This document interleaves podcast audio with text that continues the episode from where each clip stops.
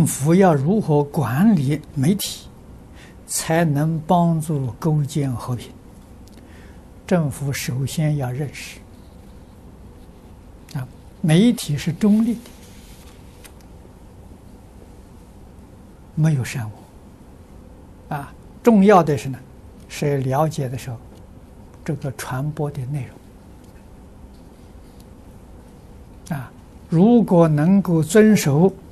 中国几千年来，啊，这就是呃，从前没有媒体啊，但是文艺啊，啊，这个文艺宣传、文艺的教学，古圣先贤有一个绝对的标准，能遵守，天下太平。这个绝对的标准呢，是《论语》上的三个字。思无邪啊！所以中国历代呀，无论是戏剧、音乐、歌舞，都守住这个原则啊，不可以诱导啊人民有邪思邪念啊！如果诱导人民有邪思邪念的，那是犯重罪，要杀头。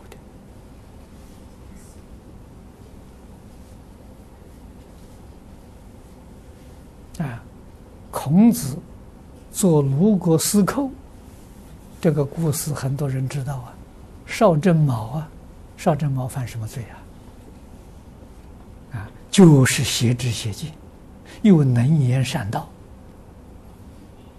啊，常常蛊惑人的时候啊，向错误的思想啊、见解上去走。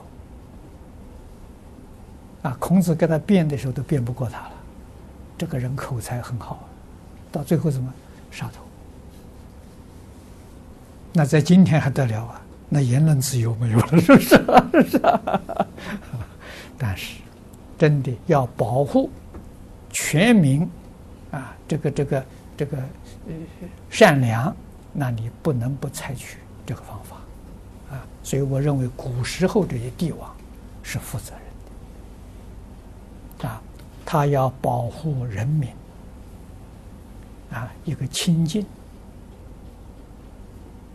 善良的思维，啊，一个头脑，不像现在，现在民主自由啊，不负责任呐，所以这个社会动乱，人过得很辛苦啊，没有幸福可言，啊，一生忙忙碌碌到死，不知道为什么，糊里糊涂过一辈子。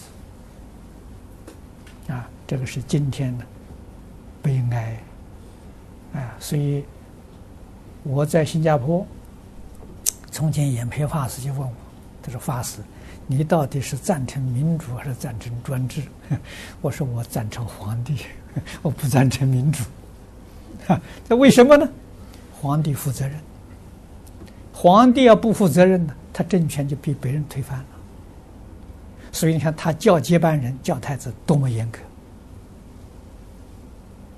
啊！因为你做的不好，就由别人取而代之啊！你真的要天下人的时候心服口服，你的政权才稳固啊！所以皇子没有不读圣贤书的啊，没有不是这个伦理道德因果的修养啊，他才真能做到。啊！可是民主选出来的不负责任的，选出这几年下一任是不是他不知道？啊，选的时候花多少本钱呢？上台一定要把他捞回来，这是他第一个目标，还得要赚一大笔。啊，人命死活的事与他无关，所以我不赞成民